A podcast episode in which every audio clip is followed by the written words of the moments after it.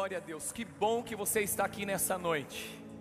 Que bom que juntos estamos aqui nessa noite. Já estivemos aqui pela manhã com algumas pessoas e foi, sem dúvida nenhuma, um tempo muito, muito especial, não foi? Amém? E eu tenho certeza que agora também será na sua vida. Eu quero te convidar a dar um toquinho assim no seu irmão e falar assim: o Espírito Santo vai pegar você hoje e vai te levar a um novo nível de consciência em relação à sua missão, meu irmão. Sua missão. Amém? E aí você pode se assentar. Você me ajuda aí? Aleluia. Glória a Deus. Normalmente quando eu prego, eu não canto no louvor para ir me concentrando. Hoje eu falei, hoje eu vou aquecer. Aí eu fui aquecer lá para poder já chegar chegando, né? ah, que bom estar aqui, gente. Que bom. Para aqueles que não me conhecem, meu nome é Johnny. Para aqueles que me conhecem, é o mesmo nome. É o mesmo nome, gente. Dado pelos meus pais, eu creio que inspirado pelo Espírito de Deus. O nome Johnny vem da palavra João, né? O nome João, que quer dizer cheio de graça.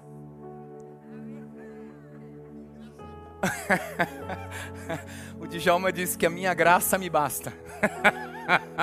Aleluia. Mas eu tenho muito temor quando estou diante da palavra do Senhor.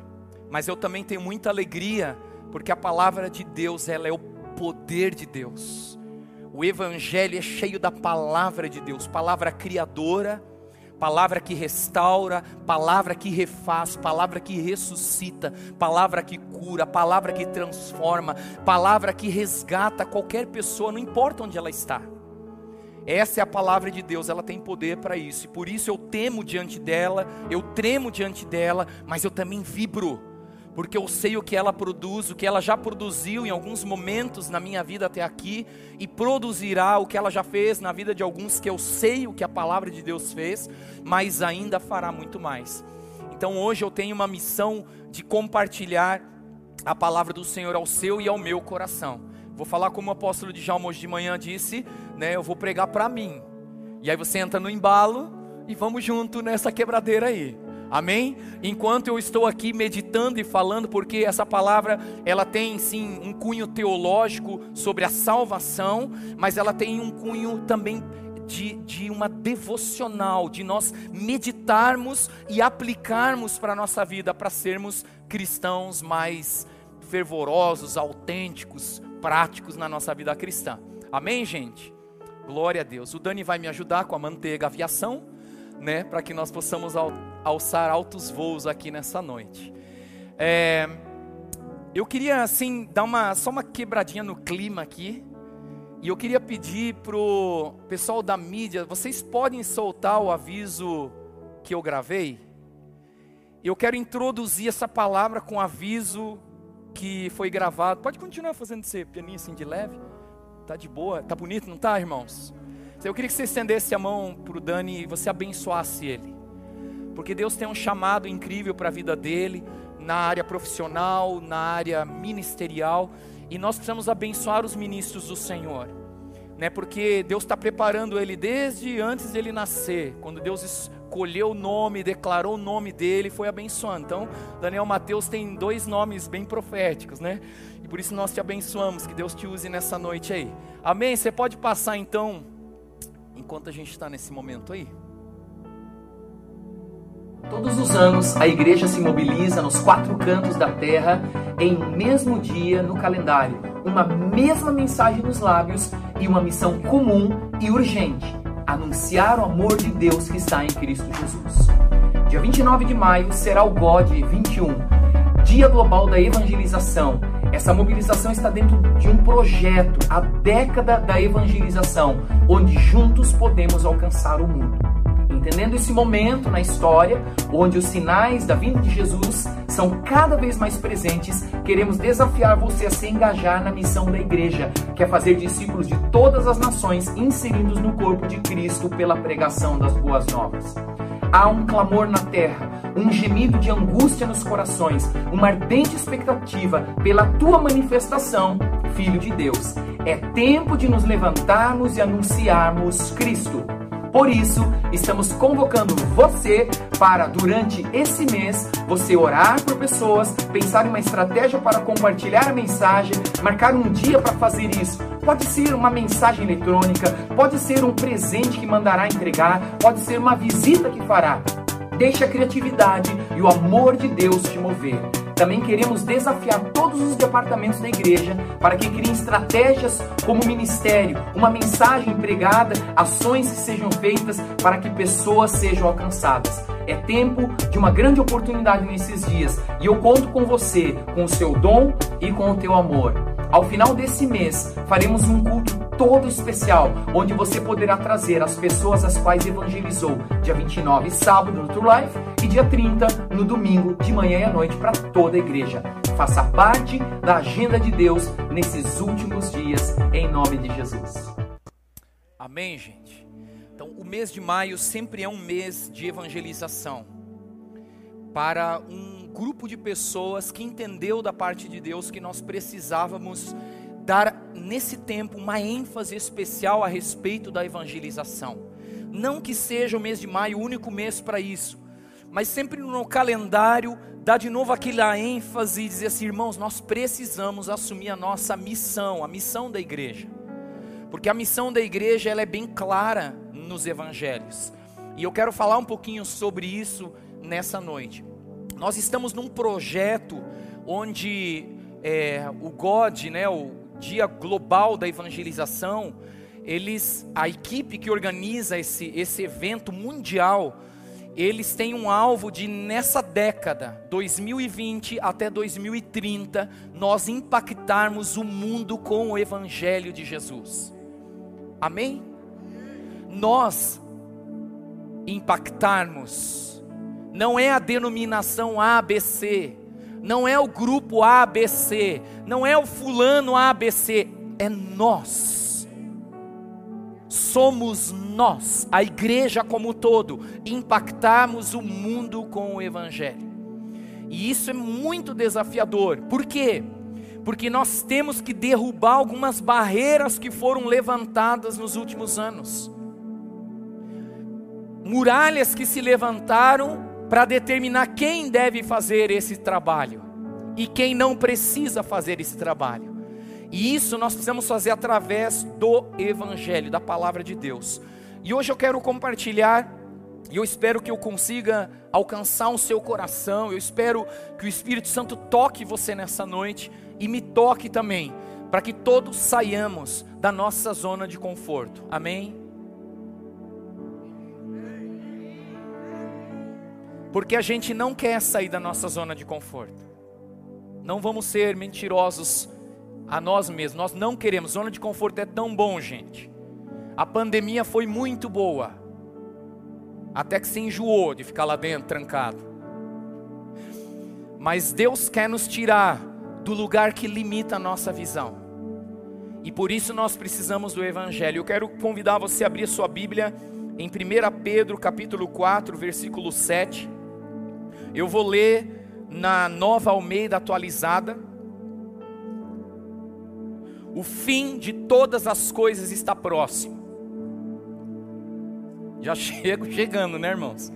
O fim de todas as coisas está próximo. Portanto, sejam criteriosos e sóbrios para poderem orar. Acima de tudo, porém, tenham muito amor uns para com os outros, porque o amor cobre a multidão de pecados. Sejam mutuamente hospitaleiros, sem murmuração. Sirvam uns aos outros, cada um conforme o dom que recebeu. Eu vou ler isso de novo. Sirvam uns aos outros conforme o dom que cada um cada um recebeu um dom, cada um conforme o dom que cada um recebeu como encarregados de administrar bem a multiforme graça de Deus. Se alguém fala, fale de acordo com os mistérios, os oráculos de Deus. Se alguém serve, faça-o na força que Deus lhe dá, não na sua própria força, não pelo, por força nem por violência, mas pelo meu espírito, diz o Senhor. Então, na força que Deus lhe dá para que em todas as coisas Deus seja glorificado por meio de Jesus Cristo, a quem pertence a glória e o domínio para todo sempre. Amém. Queridos, nós estávamos ontem aqui reunidos com os jovens, falando um pouco sobre a nossa missão no, no campo das profissões, desde a escolha de uma profissão, o preparo para uma profissão e então a execução da minha profissão. E eu li esse texto ao final, quando nós estávamos concluindo uma, tipo uma entrevista que a gente fez, uma. Como é que chama esse negócio? Tipo fórum que nós fizemos, mas o nosso intuito era que os jovens eles enxergassem a sua missão dentro da sua vocação, do seu chamado, do seu dom, da sua habilidade de fazer alguma coisa.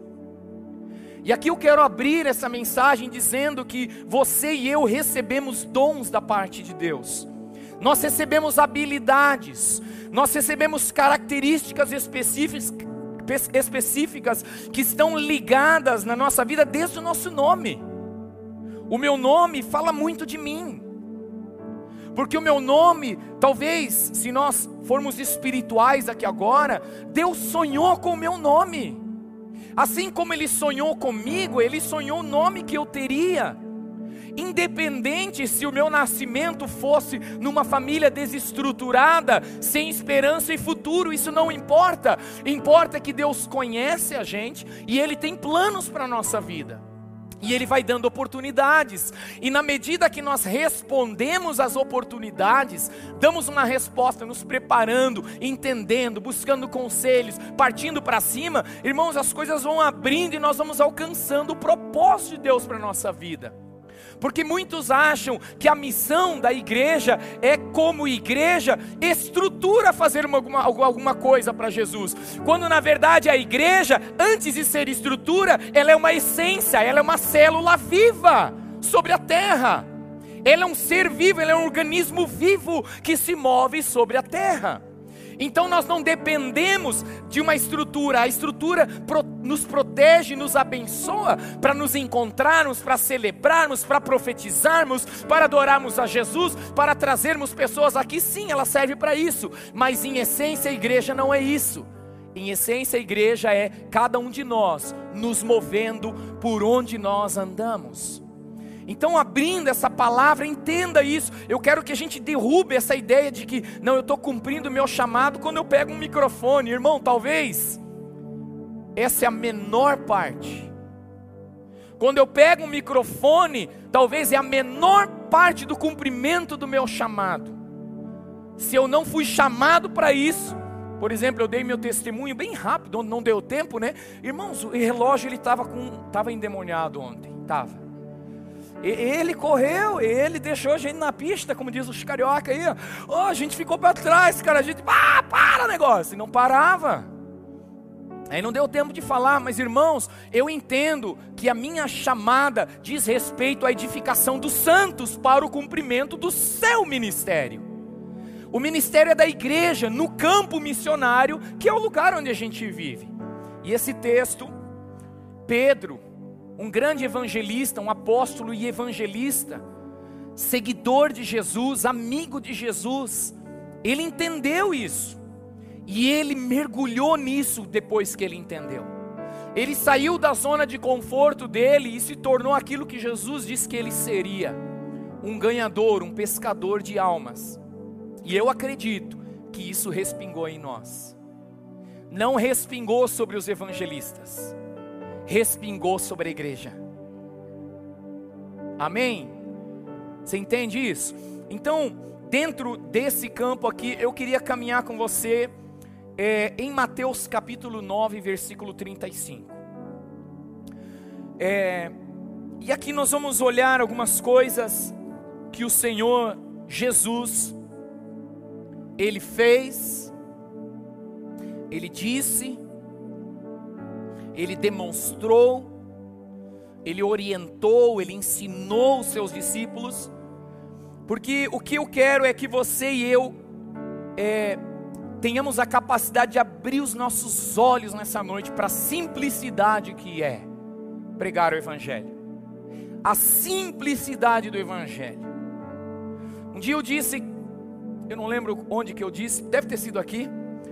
Se não foi aqui, foi em outro lugar. É que se você entregou a sua vida a Jesus, e por causa disso, seu nome foi escrito no livro da vida. E agora você é filho de Deus, você já tem razões suficientes e testemunho suficiente para falar desse amor para alguém. Você não precisa fazer um curso de evangelização, você precisa falar com paixão da sua experiência com Jesus. E o Espírito vai convencer as pessoas de que elas também podem receber o que você recebeu para o perdão dos seus pecados, para a cura dos seus traumas e para uma vida abundante. Amém? E aqui Jesus, ele fala algumas coisas, e aqui no versículo 35 do capítulo 9 está escrito assim: E Jesus percorria todas as cidades e aldeias, ensinando nas sinagogas, pregando o evangelho do reino e curando todo tipo de doenças e enfermidades. Ao ver as multidões, Jesus se compadeceu delas, porque estavam aflitas e exaustas, como ovelhas que não têm pastor. Então Jesus disse aos seus discípulos: A seara é grande, mas os trabalhadores são poucos. Por isso, peçam ao Senhor da seara que mande trabalhadores para a sua seara. Tem muitas coisas aqui nesse trecho que nós lemos, nessa pequena parte que nós lemos. Mas eu quero destacar quatro coisas.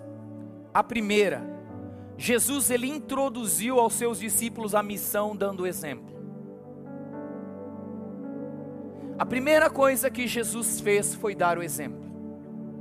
E você vê no texto que ele cura os enfermos, expulsa demônios, prega o evangelho, enxerga a necessidade das pessoas que estavam como ovelhas sem pastor e ele as toca. Jesus ele primeiro deu o exemplo. Então nós já temos um exemplo. Amém? Quando Jesus fez, ele diz assim: vocês farão as mesmas coisas que eu faço. Ele deu o primeiro exemplo para dizer: ó, é assim que vocês vão fazer.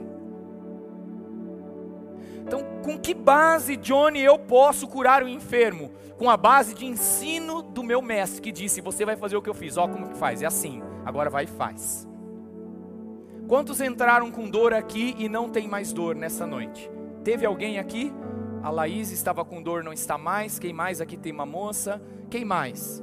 Tinha uma dor, uma preocupação lá no fundo tem também. Lá mais outra pessoa. Está vendo? O que, que aconteceu, irmãos? Nós fizemos o que Jesus fez. Amém ou não? Ah, o Johnny é poderoso? Não, Jesus é poderoso. E se eu entender que Ele é o Todo-Poderoso e me mandou fazer o que Ele fez, eu farei e acontecerá também como aconteceu com Ele. Então, a primeira coisa que Jesus fez, Ele introduziu a missão dando exemplo. Segundo lugar, Ele mostrou aos discípulos uma necessidade falou: Olha, essa gente está como ovelha sem pastor. Estão com medo. Ovelha sem pastor é o bichinho mais medroso do mundo, gente. Porque ele tem medo que o, o urso, o leão, o leopardo, qualquer bicho ataque ele onde ele estiver. Ele quer se esconder, ele se machuca. Por isso diz exausta. Ovelha exausta, porque ela está procurando lugar para se esconder de trovoada, de chuva forte. Imagina uma lã daquela molhada. Que caos. É um desespero daquela ovelha. Assim está o mundo. E Jesus disse: há uma necessidade. Vocês percebem? Então, primeira coisa, Jesus dá o exemplo, depois ele abre os olhos dele fala: Vocês percebem que há um clamor, há um sofrimento? Uou, é verdade. Quarto lugar, Jesus compartilhou sua autoridade com os discípulos. Capítulo 10, versículo 1 diz assim: Tendo Jesus chamado os seus doze discípulos, deu-lhes autoridade sobre os espíritos imundos para os expulsar e para curar todo tipo de doenças e enfermidades. Se Jesus deu exemplo, se Jesus mostrou a necessidade, agora ele diz: Eu dou a minha autoridade para vocês fazerem a mesma coisa. Você se alegra com isso? Você está vendo que essa mensagem está chamando você e a mim de sairmos da nossa zona de conforto? Do lugar que a gente diz, não, não, curar os enfermos é para os pastores, é para os evangelistas. Não, não, é para a igreja. É para aqueles que creem. Marcos 16 diz: Aqueles que crerem em mim, aqueles que crerem em meu nome, expulsarão demônios, colocarão as mãos sobre os enfermos e os curarão se beberem qualquer coisa mortífera, não lhes causará dano. Falarão novas línguas. Irmãos, está falando de manifestação de poder através daquele que crê. Isso é para você, querido. Isso é para mim nesses dias. Nós estávamos numa reunião ministerial essa semana e nós falávamos da necessidade da manifestação do poder de Deus através da igreja. Eu acordei para minha oração, nós estamos envolvidos com alguns grupos de oração por pessoas enfermas. E uma das manhãs que eu tinha feito um relógio de oração 5 horas da manhã pelo irmão do Roberto, eu acordei 5 da manhã assim, eu olhei para Michelle e falei: "Amor, vamos orar pelo Luciano e vamos dormir". Eu orei dois minutos, irmãos, com uma certeza que Deus já tinha feito o lance. Entendeu? E aí, de manhã, perto do almoço, eles mandam mensagem dizendo que ele teve alta. Eu nem precisei gastar minha uma hora de, de, de, oração ali, porque. E veio uma convicção, falei, nossa, mas tu é muito pecador, né, John? A hora de orar é uma hora de oração pelo rapaz, mas veio uma certeza de que estava tudo resolvido, dei graças, falei, sai toda a doença e vamos dormir. E ele saiu assim. Eu até mandei mensagem pro Roberto falar, falei, ó, seguinte, eu orei, só que foi assim, dois minutos, falei, vou dormir porque tá, tá garantido. Irmãos, é complicado, fé é muito esquisita. Eu não sei se você concorda, mas para mim a fé é um negócio muito esquisito. Quer ver? Vou te dar um exemplo. Deixa eu sair da palavra aqui um pouquinho. A Sara e o Abraão têm uma promessa. Os dois já estão velhos. Aí a Sara crê, daqui a pouco a Sara não crê mais. Aí ela tem um filho, ela crê. Ué, mas ela ganhou não crendo, ela creu, não creu, creu, não creu. Eu fico 25 anos, irmão, até eu. eu não preciso de menos tempo para descrer. Bem menos. Creu, não creu, creu, não creu, creu, não creu. Mas por que recebeu? Porque Deus tinha dado uma palavra. A fé, ela coopera com a palavra de Deus. É melhor, talvez seja mais rápido.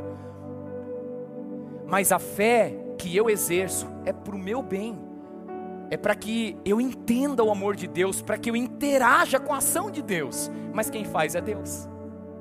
Você crê nisso? Então olha que incrível essas coisas. Bom, quarto lugar. Então primeiro Deus introduz a, Jesus introduz a missão dando exemplo, depois ele mostra os discípulos a necessidade, olha, percebam, há uma necessidade, e depois ele diz, ó, recebam a minha autoridade. E no versículo 5 diz assim: Jesus enviou esses doze dando-lhes as seguintes instruções. Jesus disse assim: agora vocês vão. Ele os enviou, ele deu exemplo, mostrou a necessidade, concedeu autoridade e enviou. Nós estamos fazendo isso hoje à noite, outra vez.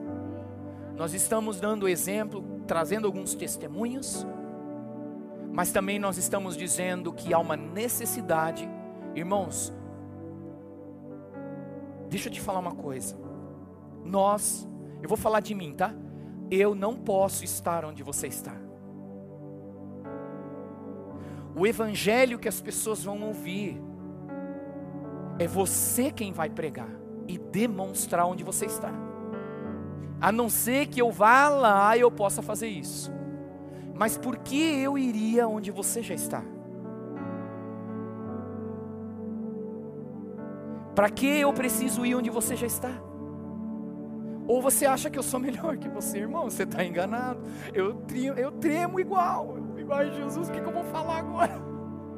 E se o cara não levantar? Irmão, a crise é geral aqui. Bicho pega aqui. Você acha que não? Tremo todinho. Mas lembro que não sou eu. É o Senhor. Agora, olha só nessa missão que Jesus dá aos seus discípulos algumas coisas. Eu vou citar algumas coisas, só para você ir pegando uma sequência e nós vamos caminhar para onde eu quero chegar com você nessa noite. Bom, versículo 7 diz assim: Pelo caminho Aonde? Pelo caminho. Para onde você vai hoje quando você sair daqui? Pelo caminho. Amanhã, quando você sair de casa, ou quando você entrar, porque também hoje virtualmente nós temos um caminho, não temos, irmãos? Tem uma estrada virtual que a gente anda também. Então, pelo caminho, o que, que você faz? Pelo caminho, Jesus então está dizendo assim: a pregação é feita pelo caminho. Então, pelo caminho, você prega que o reino de Deus está próximo. Bom, duas coisas aqui. Aonde que eu prego? Pelo caminho. Então, qualquer lugar que você for. O que eu prego? O reino de Deus. Como eu prego o reino de Deus? Curem os enfermos, ressuscite os mortos, purifique os leprosos, expulse os demônios. Tem um onde, né? Onde que eu prego? O que que eu prego? O reino. Como eu prego? Manifestando poder. Ponto final. Amém? Quem pegou isso? Não é legal? E depois você vai voltar igual aos 72. Jesus, em teu nome até os demônios, as enfermidades dele. Vai, que bom, mas que bom que o seu nome está escrito no livro da vida, né? Dele é mesmo. Eu ia dizer é mesmo, né?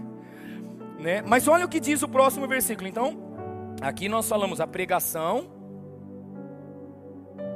onde essa pregação deve ser feita, o que deve ser pregado e como deve ser pregado. Ok? Os sinais seguem aqueles que creem. Você não precisa produzir nada, meu irmão. Eu, eu não senti. Não tem, quem falou que é para sentir? Ele mandou curar. Nossa, Johnny, mas é muito difícil para mim. Para mim também. Até que eu rompa a minha incredulidade ou a minha religiosidade. Porque às vezes não é incredulidade, às vezes é herança, estereótipo, sabe? Por isso que Jesus primeiro deu exemplo, para tirar da cabeça deles todo o ensino que eles tinham dos religiosos da época que não faziam nada, iam lá, a coisa não acontecia. Então eu vou dar o exemplo. Primeiro fez, vocês estão vendo? Sim, estamos vendo. Então estão vendo a necessidade? Sim, estamos vendo. Então eu vou dar minha autoridade para vocês, entenderam? Entendemos. Agora vocês vão e façam a mesma coisa. Tá bom, Jesus, nós vamos fazer. É só isso que eu quero que você pegue hoje. Aí Jesus aqui ele diz que essa obediência vai seguir, vai ser o resultado da obediência. Só que olha só o que ele diz aqui no final do versículo 8: Vocês receberam de graça, portanto, deem de graça. Sabe o que isso aqui fala para mim? Você tem que ser humilde, meu irmão. Além de tudo que está implícito aqui, recebeu de graça de de graça, a primeira coisa, meu irmão, seja humilde. Seja simples. Sabe? Se coloque outra vez no lugar da pessoa, o lugar que você já esteve, e sinta de novo a dor que você sentia. E com misericórdia dê a essa pessoa de graça o que você também recebeu de graça. Não coloque um monte de regra para o cara, não. Agora para você aceitar Jesus, cara, você vai ralar. Primeiro que Deus vai destruir você, cara. Quando você chegar perto, cuidado. Se levar sorte ele não destruir você, quem sabe ele te salva. Que isso, irmão? Ele não me destruiu, vai destruir você? Você recebeu de graça. Foi a graça. Irmão, deixa eu falar um negócio para você sobre a graça. Esse negócio da graça é incrível. Não sei se você enxerga assim como eu, mas para mim a graça é o seguinte, eu falo para os meus filhos, isso aqui é de graça, ó. Tá? Tó, isso aqui é de graça. Porque é de graça, não custou nada? Essa é a pergunta que eu faço. Porque é de graça, não custou nada. Meu irmão, se é de graça, é porque alguém pagou. E a salvação, ela é de graça. Mas o preço que foi pago, e nós cantamos praticamente todas as músicas, o preço que foi pago pela salvação foi muito alto só que é de graça. Então a fé é louca para você entender esse negócio. Como que eu vou ter temor e respeito por algo que eu estou recebendo de graça, se eu não entender que teve um alto preço, um custo terrível, para que chegasse para nós 0800? É muito forte isso. Então seja humilde, não feche as portas para as pessoas. Você recebeu de graça, dê de graça. Jesus dá alguns conselhos. Versículo 13. Se a casa for digna, que a paz de vocês venha sobre ela. Se porém não for digna, a paz voltará para vocês. Aqui sabe o que Jesus está dizendo? Pessoas aceitarão e pessoas não aceitarão. Aí você faz o que se elas aceitarem? Fica feliz e se elas não aceitarem, se ofende. É isso? Bate o pé, irmão. Tá bom, que pena, né? Não é sobre nós. A pessoa não está rejeitando você. Jesus disse: quando a pessoa te rejeita, ela está me rejeitando. Então não é você o rejeitado, é o Senhor da palavra. Fique triste por ele ter rejeitado, mas não leve para o pessoal, não é com você. Entenda, pessoas vão aceitar, outras vão rejeitar. Agora no versículo 16, diz assim: Eis que eu os envio como ovelhas para o meio de lobos. Às vezes você vai estar diante de pessoas perigosas, que se puderem vão engolir você inteirinho. Pessoas violentas. Aí eu vou ficar com medo, eu não vou, não é muito perigoso lá, não posso ir lá. É isso? Não temas. Jesus está dando a dica, irmão, não escolha, é pelo caminho. Vai indo. Qual a sua agenda de amanhã? Qual é a sua agenda de depois de amanhã? Nessa rota, Deus vai te dar, vai abrir os seus olhos para as oportunidades e ali você manifesta o reino de Deus. Amém? Versículo 18 diz assim: Eis que ah, não, mas por minha causa vocês serão levados à presença de governadores e de reis para lhes servir de testemunho a eles e aos gentios. Olha aqui, irmão. Assim como Deus vai te levar diante de pessoas que vão aceitar, pessoas que vão rejeitar, Ele vai levar diante de pessoas perigosas, mas Ele vai te colocar diante de pessoas importantes, influentes e estratégicas.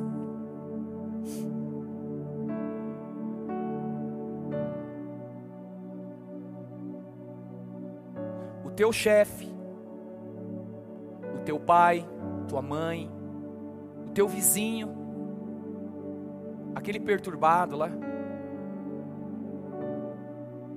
Talvez ele só tenha você. Você é a única Bíblia que ele vai ler.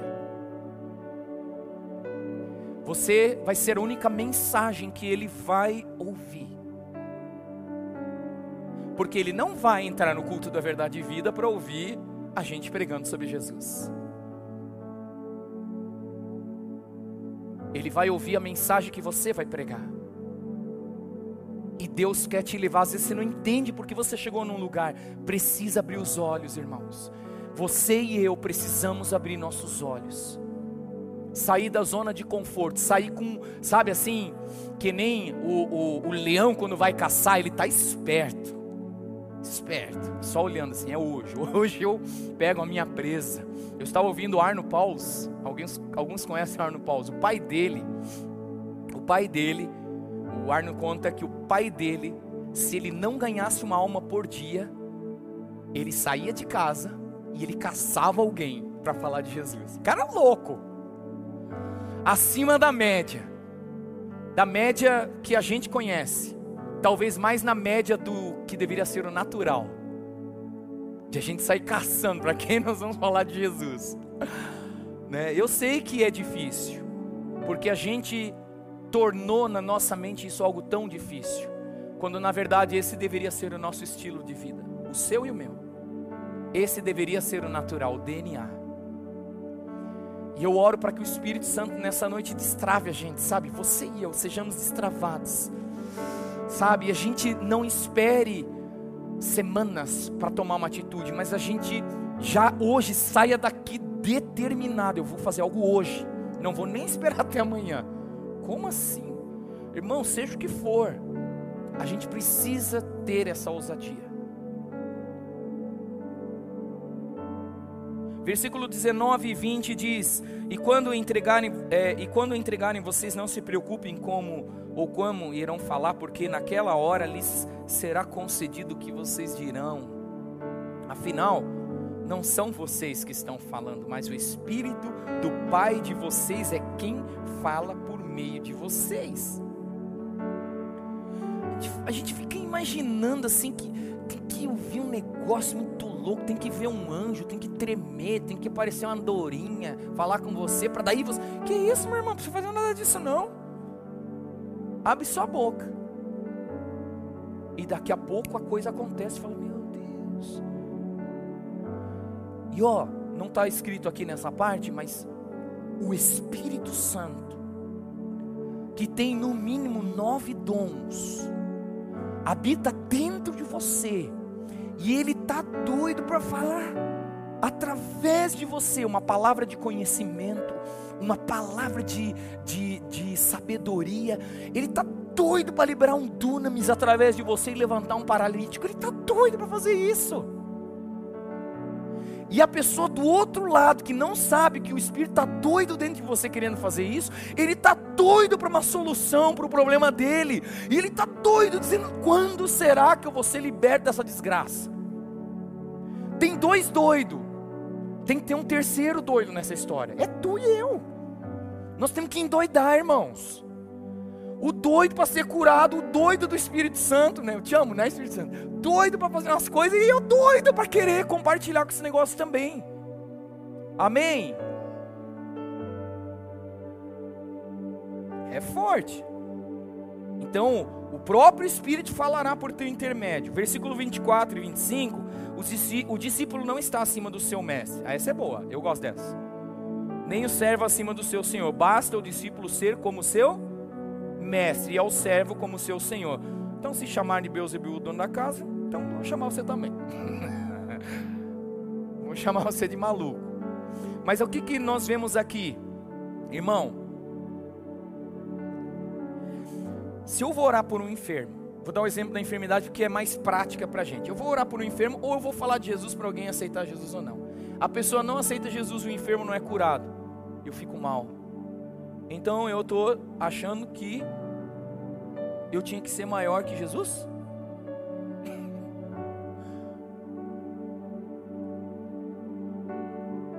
Não, não, não se ache melhor que Jesus. Estou bravo com Jesus porque ele levou minha mãe. Irmão, não se ache melhor que Jesus.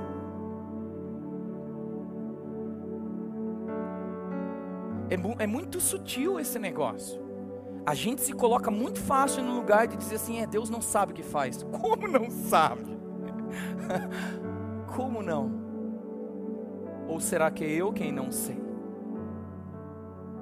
É bom pensar.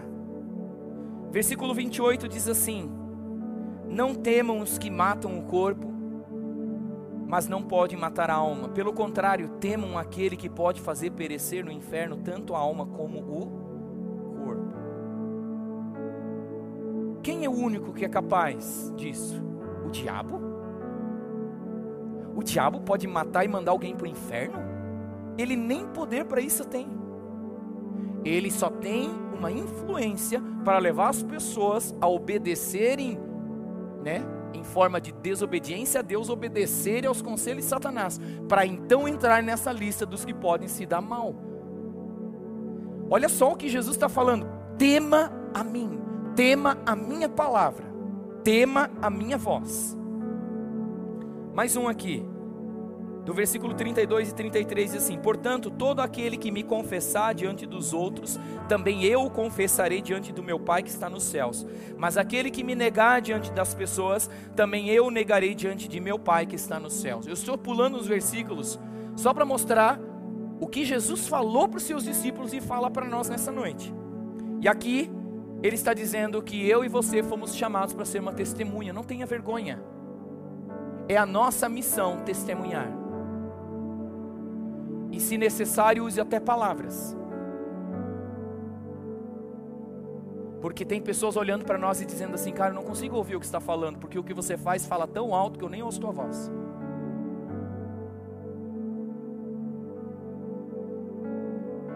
Eu sempre falo, Jesus não é um produto que a gente está vendendo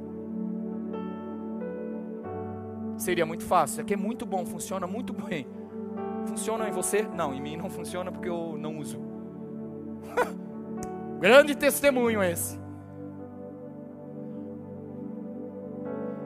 Pastor Djalma sempre diz: não tem como você dar o que você não recebeu. Por isso que no chamado de Jesus os seus discípulos, ele sempre chama eles para perto. Olha Marcos 3, depois você lê em casa. Ele chama eles para perto para estarem com ele, para receberem influência dele e então fazer. Estou no 13 terceiro lugar aqui, só para você saber o que Jesus falou para os discípulos. Do versículo 37 ao 39, diz assim: Quem ama o seu pai e a sua mãe mais do que a mim não é digno de mim. Quem ama o seu filho e a sua filha mais do que a mim não é digno de mim. E quem não toma a sua cruz e vem após mim não é digno de mim. Quem acha a sua vida perderá, e quem perde a sua vida por minha causa. Prioridade tem que ser Jesus. Irmãos, não existem duas prioridades, só existe uma na nossa cultura, quais são suas prioridades? Não existe prioridades, é prioridade de.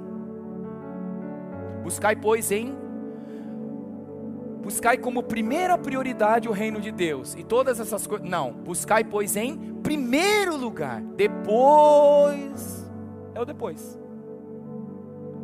Então Jesus ele está dizendo aqui para os seus discípulos: ame a Jesus acima de tudo, acima até da sua própria família. Décimo quarto lugar, versículo 40 diz assim: Quem recebe vocês é a mim que recebe, e quem recebe a mim recebe aquele que me enviou. Se alguém te receber, receber as suas palavras, está recebendo a Jesus. Última coisa dessa parte aqui. Versículo capítulo 11, versículo 28 diz assim: Venham a mim todos vocês que estão cansados e sobrecarregados, e eu os aliviarei. Tomem sobre vocês o meu jugo e aprendam de mim, porque sou manso e humilde de coração, e vocês acharão descanso para a sua alma, porque o meu jugo é suave e o meu fardo é leve. A segunda coisa que Jesus ensinou é a décima quinta coisa que ele mostra aqui na minha lista. Tem mais coisas antes, mas eu coloquei 15 coisas aqui para você e eu enxergarmos. Jesus está dizendo assim: olhe a necessidade. Então, as pessoas precisam ver que em mim elas terão essa necessidade suprida. O cansaço, a dor e a aflição que elas sentem até me conhecerem e chegarem a mim, eu tirarei delas. Então, aqui tem uma mensagem direta, implícita, mas também uma linguagem subliminar. Sabe qual é? O convite de Jesus é para todos. É para o violento, perigoso, é para o que fecha a porta na sua cara, é para o que aceita, é para todos. Amém? Bom até aqui? Então vamos para a nossa conclusão aqui. Bom, eu vou ler um texto com você de Romanos 10, versículo 8. Muito importante para esse momento. Lembre-se que nós estamos falando da missão da igreja, ok? A missão dos discípulos agora é a missão da igreja, a missão do Johnny e de todos que estão aqui nesse lugar. Bom, Romanos 10, 8 diz assim: Porém, o que se diz? A palavra está perto de você, na sua boca e no seu coração, isto é, a palavra da fé que pregamos. Se com a boca você confessar a Jesus como Senhor, e em seu coração crer que Deus o ressuscitou dentre os mortos, será salvo. Porque com o coração se crê para a justiça e com a boca se confessa para a salvação. Pois a Escritura diz: todo aquele que nele crê, todo aquele que crê em Jesus, não será envergonhado. Uou!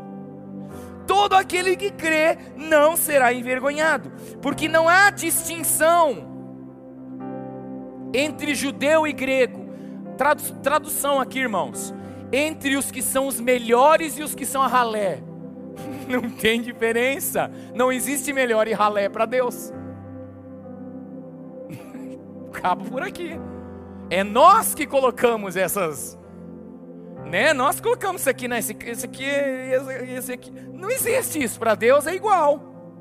Pode ter gente mais bonita na ótica de uns Pode ter gente mais rica na ótica de outras, mas diante de Deus, nós somos pó, irmãos. Pozinho, poeira. A poeira amada do Senhor. É igual o pregador estava pregando sobre o pó, o pó, quando ele foi orar, falou: Deus abençoe essa poeirada. É, irmãos, Deus nos ama igual. A mesma litragem de sangue de Jesus derramada na cruz por mim foi por você. A mesma quantidade. Por mim não foi mais sangue derramado. Ou para o pastor Rogério não foi mais sangue derramado. Não é, não, é a mesma quantidade, o mesmo sacrifício de Jesus por todos nós. Aqui o texto diz: Todo aquele que nele crê não será envergonhado, porque não há distinção entre judeu e grego, uma vez que o mesmo é o Senhor de todos, rico para com todos os que. A diferença é só dos que invocam e dos que não invocam. Ali tem diferença, mas não do geral, não. Porque todo aquele que invocar o nome do Senhor será. Aleluia!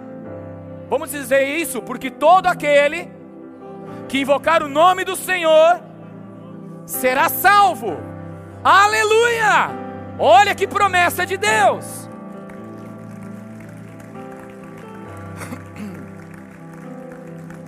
Agora, o Senhor vai te tirar e me tirar da zona do conforto, dizendo assim: Como, porém, invocarão aquele em quem não creram? Todo aquele que invocar o nome do Senhor será salvo. Mas como crerá aquele que não creu?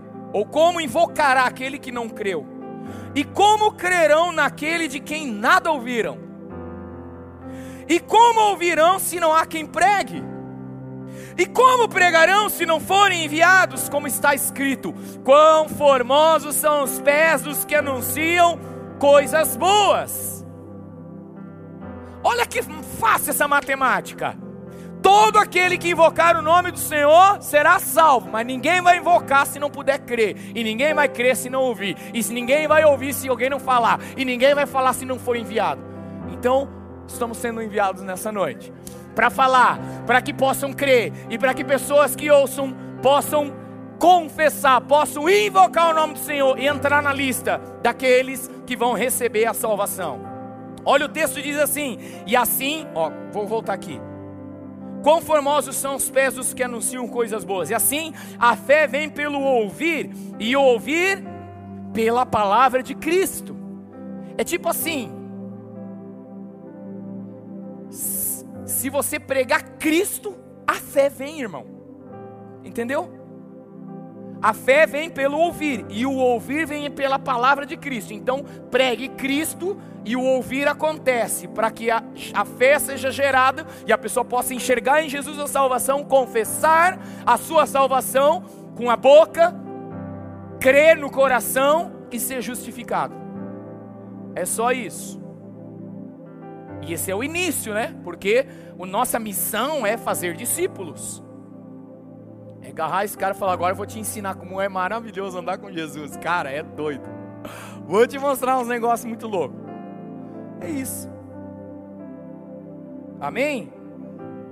E assim a, fé vem pelo ouvir e o ouvir pela palavra de Cristo. Mas nem todos obedeceram ao Evangelho, pois Isaías diz: Senhor, quem creu na nossa pregação? De novo, ele deixa claro, irmão.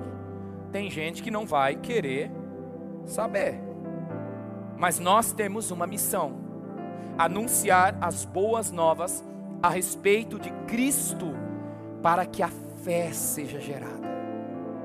Irmão, pregue nesses dias, aproveite esse, esse convite dos céus, para nesse mês de maio nós falarmos de Jesus. Aproveite e fale, mude a sua vida, mude sua conduta, mude suas atitudes mude suas palavras, mude tudo que for necessário, com um único intuito, que as pessoas elas vejam Cristo em você, porque a Bíblia diz lá em Colossenses que Cristo em vós, Cristo em mim, Ele é a esperança da glória de Deus.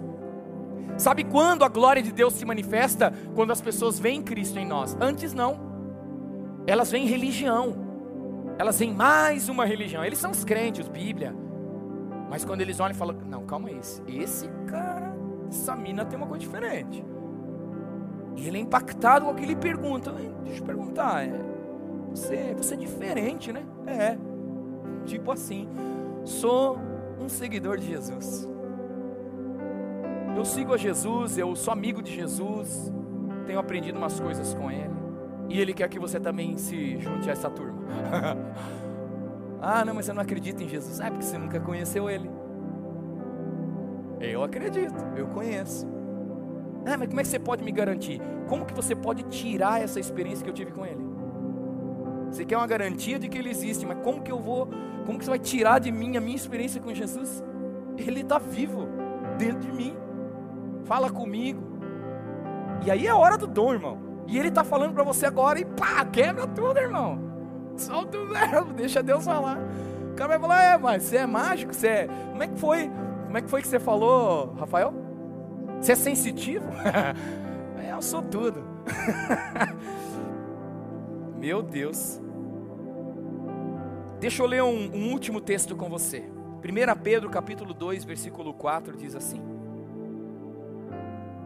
Chegando-se a ele a pedra que vive, rejeitada sim pelos homens, mas para com Deus eleita e preciosa. Também vocês, como pedras que vivem, são edificados casa espiritual para serem sacerdócio santo, a fim de oferecerem sacrifícios espirituais agradáveis a Deus por meio de Jesus Cristo.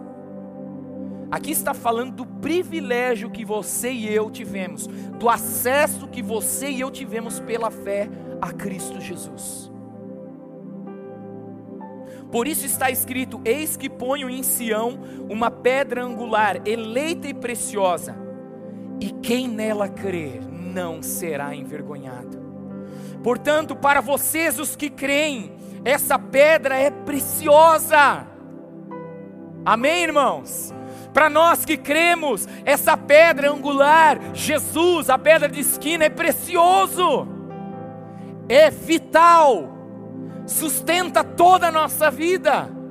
O nosso passado, presente e futuro está seguro nele. Amém. Mas para os descrentes, a pedra, a mesma pedra, irmãos, não é outra pedra, a mesma pedra. A pedra que os construtores rejeitaram, essa veio a ser a pedra angular, e a pedra de tropeço e rocha, rocha de ofensa são esses os que tropeçam na palavra, sendo desobedientes para o que também foram destinados. Vocês, porém, são geração eleita. Geração eleita. Irmão, deixa eu pegar uma coisa aqui antes de continuar esse texto, porque você já está com a mão levantada e tem que ficar mesmo. Geração eleita é o seguinte: tome posse da eleição. Eleição quando você tem a, você é elegido, antes era elegível, agora você é elegido, você é elegido, tome posse. Se apresse em tomar posse do que é seu por direito. Geração eleita, sacerdócio real, nação santa povo de propriedade exclusiva de Deus. Irmãos, olha isso. Eu e você somos geração eleita, sacerdócio real, nação santa, povo de propriedade exclusiva de Deus, para sentar dentro de uma igreja e ficar parado esperando Jesus voltar. Pelo amor de Deus, não é para isso, mas é a fim de proclamar as virtudes daquele que vos chamou das trevas para a sua maravilhosa luz. Antes vocês também não eram povo, mas agora são povo de Deus. Não tinham alcançado misericórdia, mas agora alcançaram misericórdia. E porque alcançaram misericórdia e não tinham direito à misericórdia, e porque agora são povo de Deus e antes não eram povo de Deus, estendam as suas mãos, falem do amor de Deus, proclamem as virtudes daquele que vos chamou das trevas para a sua maravilhosa luz. Proclame: você é sacerdócio real, você é nação santa, você está conectado com a eternidade. O dunamis, o poder de Deus, flui através de você. Só que a pergunta desse Isaías é: a quem enviarei eu? E quem há de ir por nós? A resposta é que falta. A pergunta foi feita, a resposta é que falta. A pergunta foi feita. Quem tem coragem de responder? Ai, mas pastor, deixa, deixa eu falar um negócio para consolar o seu coração e para talvez virar uma chave dentro de você. Quantas vezes em apelos como esse você disse: Senhor, usa-me em qualquer lugar. Me levanta, Senhor, nesses dias. Eu digo sim ao Senhor. E você entrou de novo na mesma. Blá, blá, blá. E aí você agora tem medo. Jesus, eu... Foi dez vezes já que eu disse que ia e não fui. Pastor Djalma hoje de manhã disse que hoje é o dia. Então é hoje. É hoje, ponto final. Se ele disse eu concordo, duas pessoas concordaram na já era. Irmão, por amor a Jesus, por consciência desse amor, dessa missão que é sua e minha como igreja, você precisa dar o seu eis-me aqui. O seu eis-me aqui.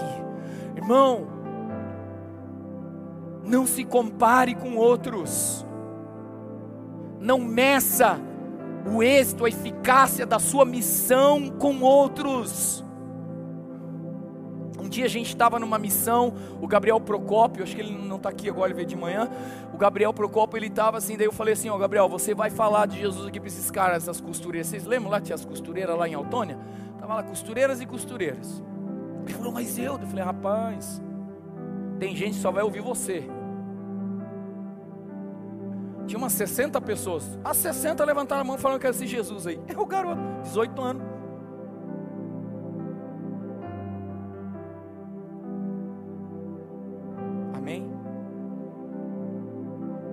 Então eu quero desafiar você hoje a dar o seu sim para Ele. Usa-me, Senhor. A missão é da igreja, não é do pastor. A missão não é minha, irmãos, é nossa. Ah, é os evangelistas. Não, evangelista. Irmão, o evangelista, deixa eu explicar um negócio para você. Depois você faz o serve, vai te ajudar. O evangelista é um dom dado para a igreja, para aperfeiçoar os santos, para cumprirem o ID.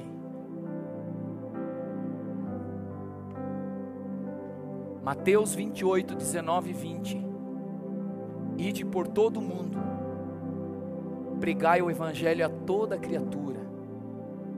Isso está em Marcos, tá nos Evangelhos.